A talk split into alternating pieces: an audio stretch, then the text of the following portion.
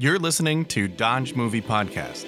Your hosts are Christi and Mike Dodge, the founders of Dodge Media Productions. We produce films and podcasts, so this is a podcast about films. Join them as they share their passion for filmmaking. Welcome back, everybody, to the Dodge Movie Podcast.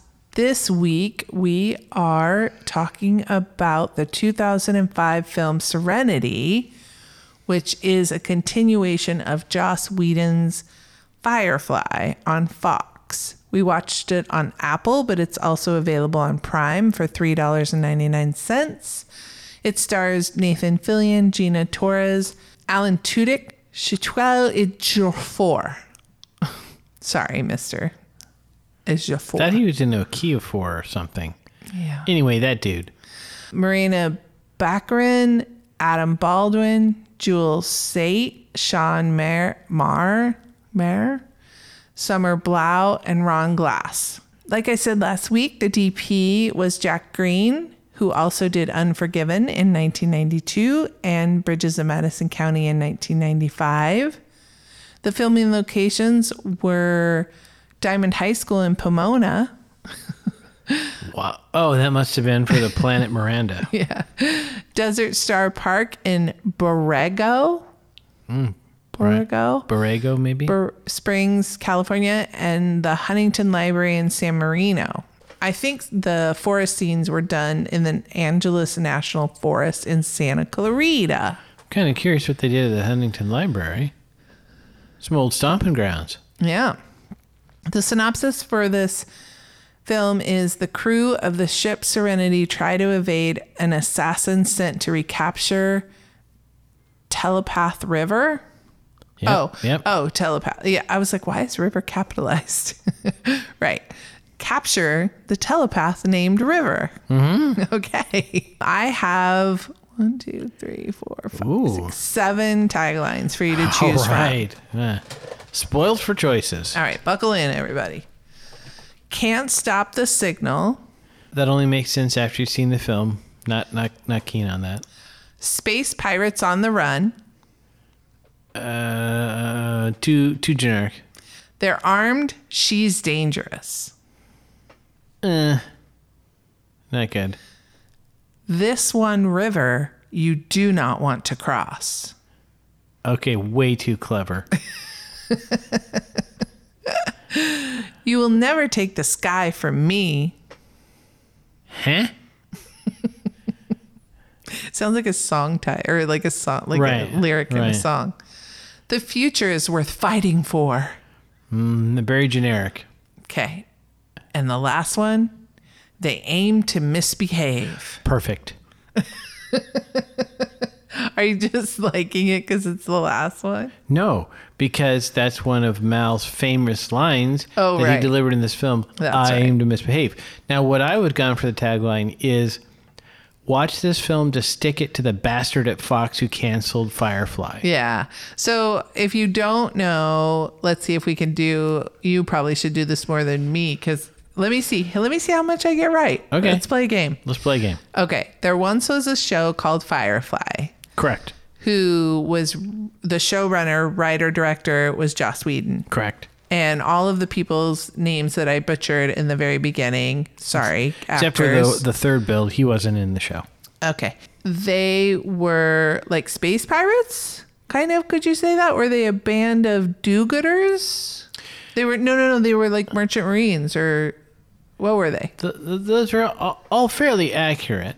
So in the milieu, they were former soldiers from the losing side who had taken up this ship and they were maybe smugglers more than pirates. They didn't so much take stuff from other people, but they would, you know, have cargo that was not strictly legal. Take jobs like, you know, like maybe like robbing a place that had medicine that other people needed. So very Robin Hood like. Mm-hmm. And the fans of this show, they call themselves the Brown Coats Very good. because Mal, who is played by Nathan Fillion, he mm-hmm. wears a long brown coat. Which comes from when they were on the losing side. That was the uniform of the, the losing side. And so, do you remember anything about? I didn't look this up about the ratings. Like, was it a highly rated show? It, it was highly rated amongst the nerd fans, so it had plenty of of staying power. But it was on Fox, so they cancel all good shows. Yes. And so, when it was canceled, this was one of the first films that kind of got uh, organically. I don't. I, I think this and Veronica Mars. It was a very organic fan kind Right. of surge of attention and how dare you and Right. we So- want our show back. There is someone at Fox who made that decision, and there are people in Hollywood who know that person's name. And if they ever let that person's name out, I would fear for their life. This was a horrifically stupid decision that has got the nerdiverse. I mean, they're they're ready for blood. Right. So this was maybe an attempt to calm the, the, the natives down a little bit. We'll give them a film. We'll let Joss kind of wrap up and call it a day. And so this is how Joss would have ended the series. I believe I read somewhere. Yeah, yeah. As far as I know, that was the whole thing about the Reavers. That was going to be an arc that went over the entire series. So he just kind of skipped ahead to the end. And in doing my research, they kind of changed something because I believe Alan Tudyk's character actually died in the series, and so they resurrected him for the film. Uh, I don't remember him dying in the series, but he may have. It's been a long time since I've watched. Maybe I'm episodes. thinking because at the end of the film, he he dies, and that is, I mean, maybe narratively required because he's obviously the best character, which we know because he wears the Aloha shirt, and only the very best characters wear Aloha shirts. But that was brutal when they killed Wash. Yeah, Ugh. that was tough. Okay, Yeah. so give us your pickup line. Earth that was could no longer sustain our numbers, which doesn't really make sense unless you think of it in terms of Fox killing the show. Right.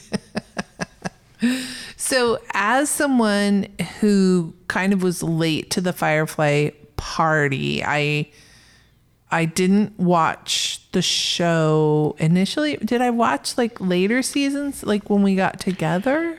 You, you watched it when I rented the DVDs from Netflix. Probably. Oh, okay, That's okay. probably when you saw it. Yeah. So I, but I wanted to give my little shout out to the filmmaker because you didn't need to have watched Firefly to enjoy this film. That is correct. It stands on its own. Uh huh. Which kudos to writer director Joss Whedon. I don't have anything listed for cinematography, but it looked great. Yeah, so the, uh, I, I have a few notes. First of all, it opens with oodles of visual effects, and they hold up pretty well, right? I would agree. CGI spaceships apparently do pretty well. There was one thing I made a note of because as a director, I appreciated this. There's an, an opening scene where a, a doctor is trying to run from the third build person. The operative is the name of the character who's going to kill them. And they have this inexplicable extreme close up of them tripping on a dead guard's ankle. So you very much could have just shown them running in the wide and tripping over the dead guard, but they had the the the, the extreme close up, and I immediately thought, ah, they're covering a cut. and having been there, I'm like, I feel you, bro. There's some strange lighting choices, which I think is intended to to give us a sense of of being a little bit out of sorts. But one thing that I thought was really an interesting choice was whenever they're on the planet Miranda, all of the shots are at least a full stop overexposed. Hmm. A- And I'm not exactly sure why, mm-hmm. but I mean, it's, it's, it's constant. It was noticeable. I also noticed a couple things. Um, one is the steady cam that they used to circle River when she was having flashbacks on Miranda. Reminds me of my very own cinematographer steady cam. Quick cuts and lack of lighting makes the ac- action sequences more exciting. So when River opens a can of whoop ass in that like bar area, it's very dark and there's a lot of quick cuts, so it makes it look even more like uh, actiony, quick. And then the last thing I have a note of in under cinematography is this is literally the only film I can think of where it's raining during daytime. I have a mm. shot where it's raining during the day. That never happens in Hollywood. Mm-hmm. I do remember being very impressed with the chase scene that goes through the forest because it didn't look CGI. And I feel like I saw a behind the scenes, and I'm trying to remember, it looked like they were actually like, you know, filming it practically. Uh, yeah, I wouldn't be surprised simply because of budget. They might have done a lot of stuff practically, right? I know it's Alan Tudyk and and Nathan Fillion, but now I can't. Were they on horses? No. Were they on like a space speeder kind of? thing? yeah, I think it was supposed to be kind of like a like a gator, but a hovercraft kind of version. yeah, and I remember. Yeah. Anyway, sorry. Yeah. Sorry, everybody. There are all the movies are starting to run together. At the very opening, it's set in 2517, and it's a teacher, and she's with her students. And I did wonder where this beautiful garden was, and it's the um, botanical gardens in in LA. Uh oh, nope, I didn't write it down. It's some beautiful botanical gardens in LA. Right.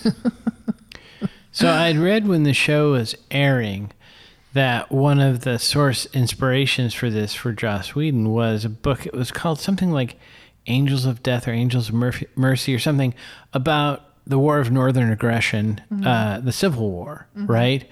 And there, and so the browncoats are obviously the Confederates. They lost, right? And so, what do soldiers do when they lose? Then he sets up very much the the empire or the whatever they call it, the the strong, o- overly powerful central government, which is again very much calling back to the Civil War, with the the North having this idea of a strong federal government and the states not having much say at all. So very much Whedon takes on this as kind of this you know commentary about the large centralized all powerful government entity squishing the little guy. And Mal even talks in dialogue about they're just trying to, you know, survive to the next week, basically. But I find this fascinating because in the current era, the idea of a government that makes things worse under the guise or the, the slogan of protecting your health. So they actually engineered the thing that caused the reavers. So they made things far worse by trying to get rid of this aggression or this free thinking. And it was interesting seeing 30 years later, or however long it's been since it was made, how I think it's especially piquant in the current situation because to me, the, the warning about the dangers of an all powerful government and how it's pretty much un American is, is particularly appropriate in the current era as well as in, in the show. I felt like the aircraft, especially the interior scenes, was very reminiscent of like Star Wars. So like the Millennium Oh, yeah. Falcon. So I, I, I made note of that. So I, I thought at least for the TV show, and maybe I got this wrong, so some brown coats can write in and tell me if I got this wrong. I thought they built the actual interiors of the Serenity in full scale, the whole ship. Wow, Um, that's big. It was big, and, and so if I remember correctly, the trivia I'd heard was that when they were shooting, the actors would actually go hang out in the kitchen area when they weren't shooting together instead of going back to their trailer. That's fun. But the area where Mr. Universe, who's played by Bernard from the Santa Clause, it looks like the Death Star. I don't think there's anything you can say that's not that it wasn't specifically designed to look like the Death Star, where there's this this column within this side, this inexplicable giant void where if you fell, you would fell, fall for like hours before you hit and died. And then the Alliance Space Navy crew members look like Imperial or Death Star crew members, right? You could see them on the bridge of a Star Destroyer. So to me, it was very obvious that the art department was tipping the cap to, to Star Wars. Yeah, definitely. My favorite line was delivered by Adam Baldwin's character Jayne, which I think it's interesting that why did they give Adam all the names are very interesting. Yeah, I think they they do more in Is that this- his last name? In, no, oh, gosh, I don't even. I think it is. It's spelled with a Y, J A Y N E. I think they talk about more in the series. At least they heckle him more for having a, a, lady's girl's name. Uh, speaking of of uh, identity thief, Right. Sandy Patterson. Yeah, but he, I is he talking about River when he says this? I think, or is he talking Says about what? He says she's starting to disrupt my calm. Oh, yeah, I think so. and I do like that. And it turns out that other people agree you can purchase those sweatshirts on the internet. right. I loved that line because he's he's traditionally not a calm character, and so he was obviously trying to really get himself into a calm mindset. Right. And I believe it was River was upsetting him, or maybe it was my favorite actress makes an appearance in this movie. And I was absolutely overjoyed. This being, Sarah Paulson. oh, that is correct. Sarah Paulson plays a, a doctor. Yes. Uh, like, but it, but uh, what do they call it? Like, what did they do to Tupac? A hologram. Yeah, it was a hologram. Yeah, of Sarah. Yeah, isn't that gonna be interesting if Tupac becomes a verb for hologram and not n- not remembered Well, for everybody knows. music? Everybody knew what I meant. Yeah, they did absolutely. yeah, there's I am to misbehave and she is starting to damage my calm. Those are good ones. Good Jayne lines. Um, well, aim Oh, to no. misbehave is, is Is Mal, but those are those are some. There's some good quotes in this kind of show and movie, but in this movie, there's also Wash's. I'm like a leaf on the wind, which I have seen that license plate frame on the road. That's awesome. So th- there's some really clever lines in in the whole series, which I think was mostly, if not entirely, written by Joss himself. I believe so. Yes. cr- credits to him for the the dialogue. this film feels a little, especially near the end, a little darker, a little rougher, a little gorier near the end Yes, with the space than battle. the TV show. than the TV show. I'm sure he couldn't get away with a lot of that, so he kind of was able to flex that muscle here. Yeah, I think there was even the episode in the series where they're running out of air, which is kind of I think they encounter another ship. You don't see the kind of the gory reavers that you do, I think in the in the film. Under editing, I have we were both surprised that in 10 minutes into the film, we have character credits, which kind of took me out of the film because the very first one, it's Mal on screen and it says Nathan Fillion. And I was just like, well, nice way to just. Comp- I know that's Nathan Fillion, but I'm supposed to be believing that it's Mal. And then the next one, I believe, it says like Gina Torres, and she's on screen. You know, she's like Yeah. screen left. So I thought that was an odd choice. Agreed. Because it just it completely. You're like, wait, what? It was very. I mean, not. I don't want to say confusing because I knew what was going Right. on, but So this is something I've I've done a little bit of research recently uh, about credits, and to me, I do find that interesting that there is a tradition to have, in addition to the title, at least the main actors' names at the front of the film. But I agree with you. I I I, I think it, it especially in this case. It kind of takes the viewer out of the film, reminding them that, oh, here's a famous actor. And like you said, we knew who Nathan Fillion was. right. So maybe you could have done it at the beginning of the film, like kind of in the old days. um, Yeah, yeah. Or left that to the end of the film and Right. just done the title. Because it was just it was so far into the movie Yeah. that we paused it because it was like wait and it was like 1034 i believe Yeah, it was over 10 minutes and It was Yeah. stri- strikingly deep. like i said a very believable chase in the desert scene near the beginning oh i loved it when the camera or when the ship was in trouble the shaky cam which we know so well because when you have an elevator that kind of shudders to a stop Right? you yeah. shake the camera yeah. So it I- worked out well. Yeah, I liked that. And then I said, River is a killing machine in a dress, no less, because she's walking through this one section and she's wearing a dress that basically is like a slip dress. Yeah. It's so thin. And she is just killing bad guy after bad guy Right. after bad guy, just left and right. And I was just like, damn. So obviously, this is a recurring theme for Joss because Buffy the Vampire Slayer, right? Sarah Michelle Gellar is five foot two and you know hundred pounds, tiny little thing. Then Dollhouse, right? Uh, he had a lot of teen girls that were kicking butt. Here, River, and I mean it's a by the premise, by the bit thing. But one thing I do kind of mention is just the physics of somebody that tiny. If you generate a ton of force, physics is going to say that the guy who weighs twice as much as you will move backward half as much as you will. This is why offensive linemen in football are 300 plus pounds. They just so they don't move. So that part, yeah, when you throw in the fact that she's barefoot and wearing, in essence, just a, a slip or maybe uh, you know jammies, and she's laying whoop ass on on the whole room.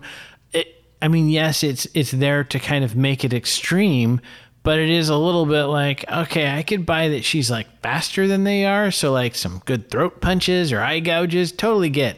But yeah, she's kind of hell on wheels, just goes through the room like they're not even there.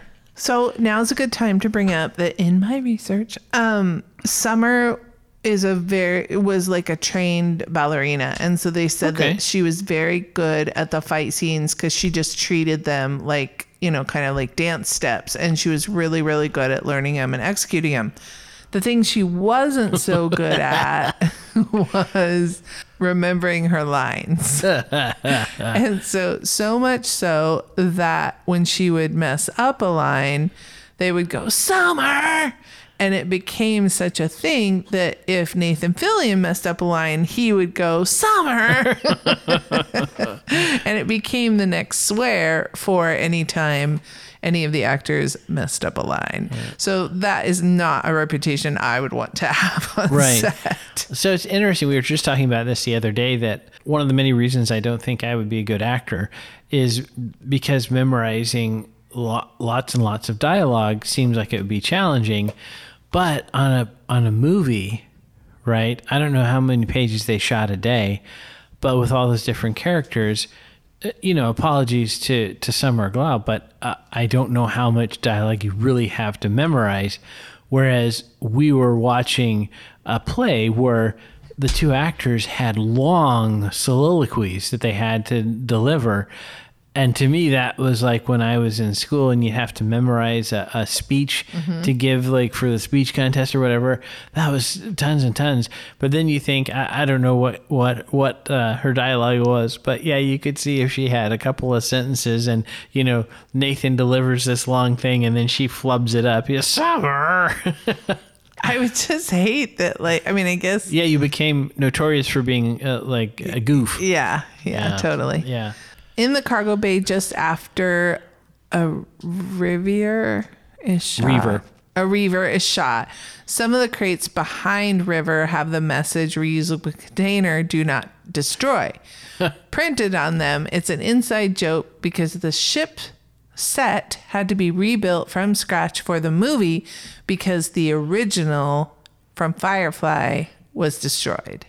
Well, that makes sense because even if they built the whole thing, you wouldn't keep it around when the show. And it was interesting. Speaking though of sets, I remember years ago there was some chatter on the internet that this TV show called The Sarah Connor Chronicles about the Terminator universe had been canceled, and people were going back and forth. And then somebody said, "No, I was on the lot, and they've torn down the sets. It, the show is dead." And that is really pretty much the the death knell is when they tear the sets down because they're you know going to use that space for something else. So it wouldn't surprise me after that person whose life is in jeopardy at Fox canceled the show. That, that of course the the location people you know the facilities or whatever the equivalent is like well we gotta you know free up this warehouse for another purpose I wonder if it's the same guy that canceled the grinder. You know, it could be. And if so, that person is in double jeopardy. they really need to run to another country. Was there any head trauma in this film? Well, yes, there was. In the opening uh, bank heist, Jayne slams a guard's head to the ground. River kicks some heads in the fight in the club. The operative kicks the living crap out of Mal. And then, this is a good one River throat punches her brother Simon and then kicks him to the deck. The operative throws Mal to the deck in the Death Star fight, hitting his head. And then Mal gives the operative both a Glasgow kiss and the people's elbow. So lots of lots of good head trauma in this one.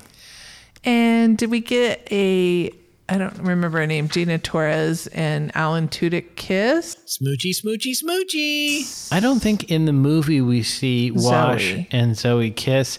We also don't see Inara and Mal have any sort of interaction, even though the sexual tension is there. It's very strong. You can tell those Right. two like each other. right and it's explored throughout the through the series so her role is closer to a geisha than a prostitute but there's always that kind of there's a jealousy thing it's really well done I would think a protection too. Like his character would feel very protective over her. yeah but she's very fiercely independent so there's that sparks Yeah. uh, and N- nathan not that he's not a handsome fellow now but wowzers back Right. then he was quite the leading man So it's a futuristic vehicle, but do you have any driving review that you'd like to discuss? I do not have a driving review. I don't know the specifications of the Firefly class spaceship, so Yeah. I can't comment about uh, the realism of that. There's the the previously aforementioned chase scene. Again, they're hovercraft. I can't really comment a whole lot on that. So uh, this one, I'm going to have to give it a bit of a pass on the driving review. That's fair. All right, shall we go to the numbers then? Let's go to the numbers. Okay, this Universal Pictures Barry Mendel production had a budget of $39 million and it made 40 million. That's a little short because I think it sold a billion dollars of DVDs. I agree with you. That is a worldwide number, but and I think you're right. It probably went on to sell many, many more, but of the I go to numbers.com and Sure. that's Well, I'll be honest. I think the theater was only the people who loved the show. Well, it's interesting you say that because the IMDb score is 7.8 out of 10. And when I went over to Rotten Tomatoes to get those scores, there is no critic score, but the audience gives it a 100%. Brown coats represent. Yep. But why do you think I I don't know how I, uh, Rotten Tomatoes really works. Let's see. So this released in theaters, right? Yes. It wasn't this is long before streaming 2005. So I wonder why it doesn't have a critic score. I don't know either. I think it got zero marketing. If I recall correctly, it had literally zero marketing. The studio tried to bury it. But of course, brown coats represent. The nerds knew that it was in the theater. So I think that's where your, you, the, the money it did make come from. Uh, but yeah, and so my guess is because the studio didn't push the critics to review it, they didn't publish any reviews. One of the things, and now having had this conversation, I wish I would have looked at the numbers gives you like opening box office numbers, and then as it goes, you know, second week, third week, fourth week. I would be that would be curious to look at that. I'd be stunned if it had more than a week or two in theaters. No, I mean, The agree. studio really didn't want this film shown. But that's a huge testament, though, then that it did make forty million because Oh, that's yeah. op- that's an opening weekend. Yeah, I, I would think it's just yeah, um, a, a week or two. But again, every nerd was salivating over this for years. Right. So right. So this is just under two hours at 159. It is PG 13. It does have some gore and violence, like we said at the end, but I, like I said, we there was not even a kiss, and then I guess language. I don't remember. No salty language, no gratuitous topless shot. I mean, uh-huh. I don't know why PG thirteen, other than maybe the Reavers are a little scary. Mm-hmm. and it's listed as an action adventure in a sci-fi genre. So, like I said, we watched it on Apple. I think that'll do it for us. Don't forget to turn in your guess as to what our theme of the month is. I feel like we've been giving lots of hints along the way last week and this week. We will be talking about Tombstone next week, and then that will wrap up the month of August. So get your guesses in and never forget. Dodges never stop, and neither do the movies. Thanks for listening to Dodge Movie Podcast with Christi and Mike Dodge of Dodge Media Productions. To find out more about this podcast and what we do, go to dodgemediaproductions.com. Subscribe, share, leave a comment, and tell us what we should watch next. Dodges never stop, and neither do the movies.